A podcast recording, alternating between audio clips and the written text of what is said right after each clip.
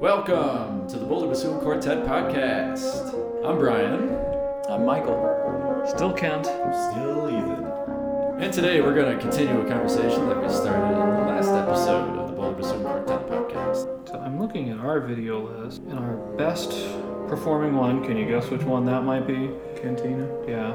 That has eighty-six hundred views. Not bad. Some of our stuff on the SoundCloud's doing pretty well. We've got a recording from Uh, music of Harry Potter, and that's had more than eight thousand listens. Really? Wow. Hmm. Yeah. And uh, the Tray Pack from Nutcracker's got nine hundred forty-eight. That's not bad. Pretty good. Super Mario, six sixty-five. Oh, one more play and we'll have the number of the beast. We should turn it into Wario. Oh, man. Cantina Band, thirty-four thousand. Now, what's interesting is SoundCloud's got some uh, charts that you can look at. And if you look at the chart for daily plays, there's these big bar charts that shows you plays. And then if you hover over it, it shows you what piece each got. Usually, Cantina Band has like this massive part of the the bar. And then like the Tray Pack has this tiny little minuscule thing on top of it. And then if you're really careful, you can hover over the pixel on top of that, which says others. If that tells you which one of our tracks is doing really well. So we got more than thirty thousand for Cantina Band. Guess how many listens our podcast, episode twenty-eight, has received? Attack of the Basal Ganglia. I'm looking at it, so I can't guess. Oh. Four? I'm going to say fifty. twelve. Aww. twelve people. And actually, I think I'm one of them. We got a like out of it, though. That's not a spam like, is it? I think no, it it's is. Not. Sometimes you get these... How can you tell the difference between a like and a spam like? Usually the spam likes have uh, women with large chests in... in uh, uh, what? Women suggestive with... pose... So, and then you go to their uh, SoundCloud profile, and it's a link to some other site. So, yeah, that, that's usually a pretty good tip-off. Yeah. I mean, that describes the typical Boulder Bassoon Quartet fan. Right. Yeah. Well, there's a little look at our online presence. Yes. You want to make it big in the bassoon world, you play Cantina Band. Pro tip. Pro tip. We should do a master class. We go to some university and do a master class, and all we do is play Cantina Band. And we say, hey guys, you want to make it big? This is what you got to do. We handle it like a excerpt master class. Right? Here's how to play. Now, your turn. Okay, that's not bad, but can you play it with a little bit more feel of an alien? Think alien. Okay, try it again. You know, honestly, though, that would still be better than some of the master classes I've seen. Think alien. That's true. I'm it gets alien. Pretty out there, some mm. of them. Well, some of them are just so boring. If you were to say, try to play it like more of an alien, that would actually yeah. offer more for the student. Some of this other stuff. Really... I heard a real horror story a couple of years ago of this guy who was a principal bassoonist of uh, of an orchestra, and he went to a school which is a major school in the field of music. Like if you think of top five schools, it's one of those. And he was working on audition excerpts, and one of the students went to play Marriage of Figaro and screwed it up by like the third note and laughed, ha ha ha. You know, so that the guy running the master class said, look, this is, let's take this seriously. You're going to spend all this money and all this time going to an audition, and you just got cut by the third note. Mm-hmm. And like the whole studio just kind of blew it off and didn't really seem to take it seriously. But they continued with the master class, of course. And then they got to a guy, and he wanted to play Send in the Clowns, and he wanted to like really truly work on it because he was going to play it in a recital.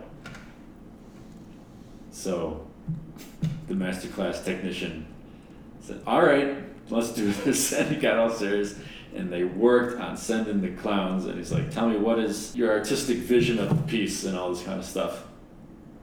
The whole thing was really sad because this was a big powerhouse for, you know, bassoon students. You wanted to get a real good job. This was a good place to go study, and now they're working on sending the clowns. Clarify for me. Are, are you saying that the master clinician was a graduate of a big, or this master class happened at a big important music school? The master class happened at a big important music school. The, the masterclass guest did not go to that school. He just happened to work not too far away. Okay. And came in to uh, to work with the students hmm. and left heartbroken. Props for thinking outside the box for recital literature? No.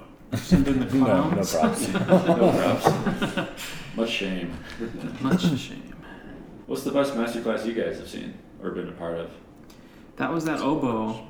Uh, there was an oboe masterclass when we went to the I D R S in Tempe. And he just had some general musical ideas that transcended either bassoon or oboe that I thought he, he was very well spoken. He got right to the point. He knew what he was talking about, and he expressed it very well, which was something that a lot of the teachers that week could not say. Yeah, that seems to be a big problem for so many master classes. A lot of these people, you know, are really good musicians, but they don't know why or how they got to that point. It happens, quote, naturally for them, and as a result, they don't know how to teach somebody who can't do what they've been doing for decades. And they have a lot of trouble articulating what it is that they're trying to get at as well. Yep, agreed. Do you remember that guy's name? I wish I did. I don't. I heard it not too long ago, too. What about you, Mike? What's your favorite masterclass? Mm. What about you, Ethan? What was your favorite masterclass? The one that came to mind was the Chris Millard one, which was really good. That was in Utah, at, right? Yeah, in Utah at I D R S.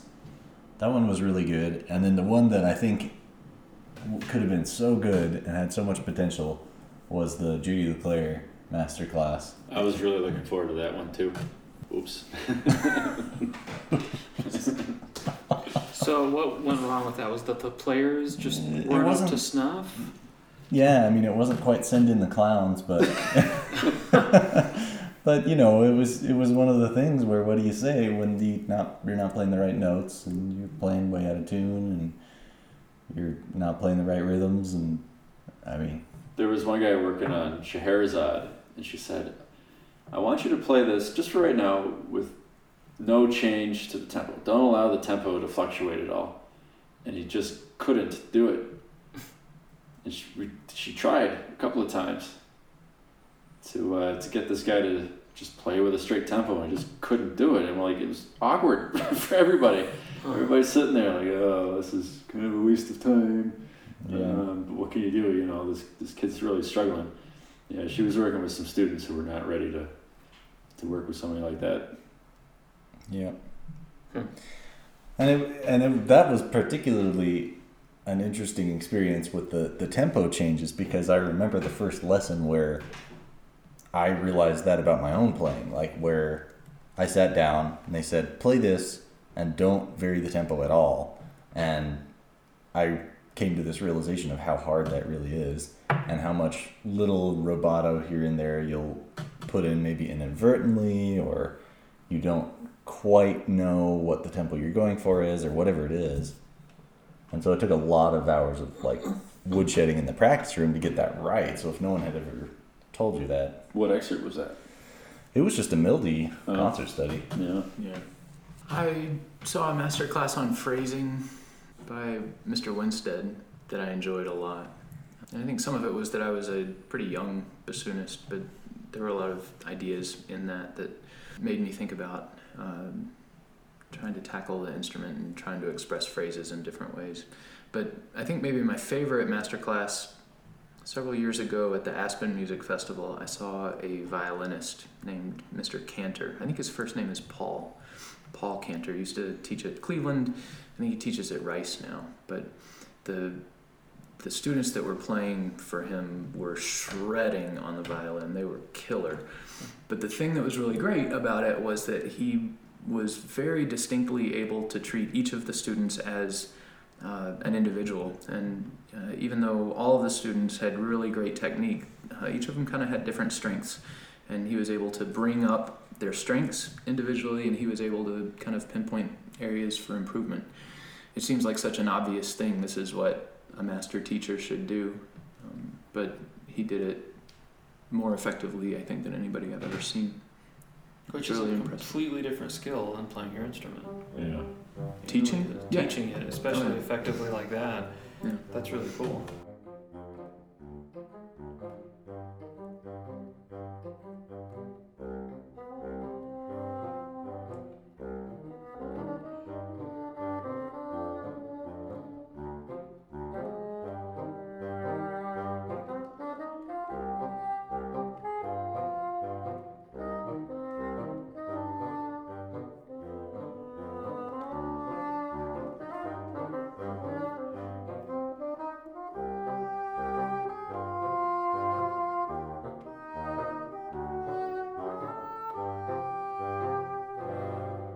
This episode of the Boulder Bassoon Quartet podcast is brought to you by Forests Music.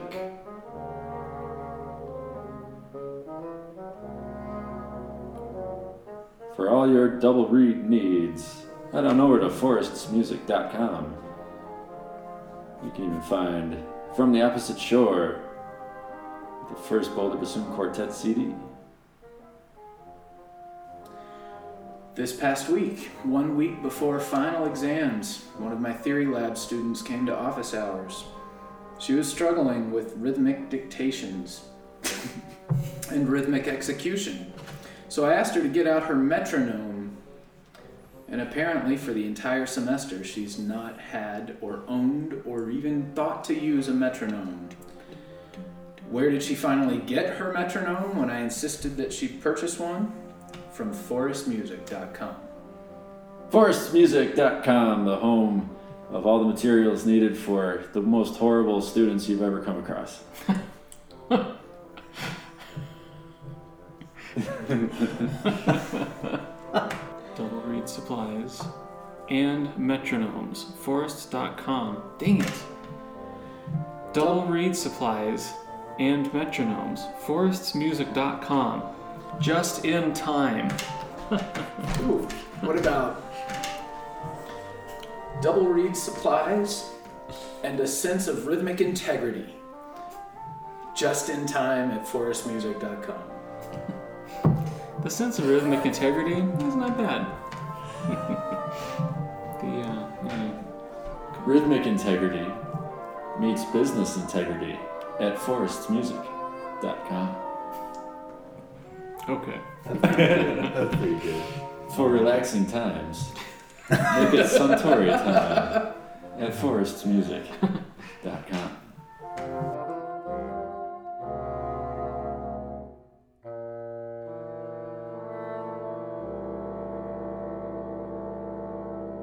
I'm trying to think of my favorite. And the ones that I remember most clearly are the ones that were big disappointments. Which is pretty dark. I played in that one for Chris Millard, and I really enjoyed that. I think everything that he had to say was really uh, thoughtful and well articulated and interesting. I remember he played the solo from Ravel's Alborada, which has that beautiful lyrical bassoon solo.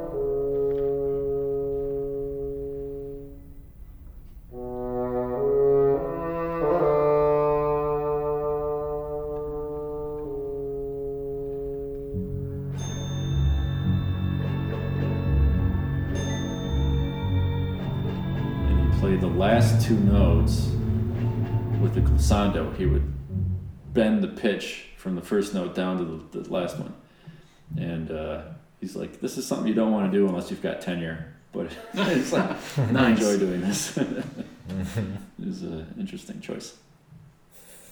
Yeah, I remember that part of the, the class too, because then he played the Nuccio um, variations, and he did that. He did a glissando in one of in one of the movements, and I thought, wow. That's pretty. It worked. He's just going for it. It's just. Well, to wrap up this episode, let's uh, let's go out on a tune that we can dedicate to one Mister Rainn Wilson. For no good reason whatsoever, here's a clip from a performance of ours uh, just a year ago in Louisville, Colorado. This is a tune by the Beatles. Uh, it's not for no reason whatsoever. It's dedicated to someone very special. Mister Rainn Wilson, this is what bassoons can really sound like.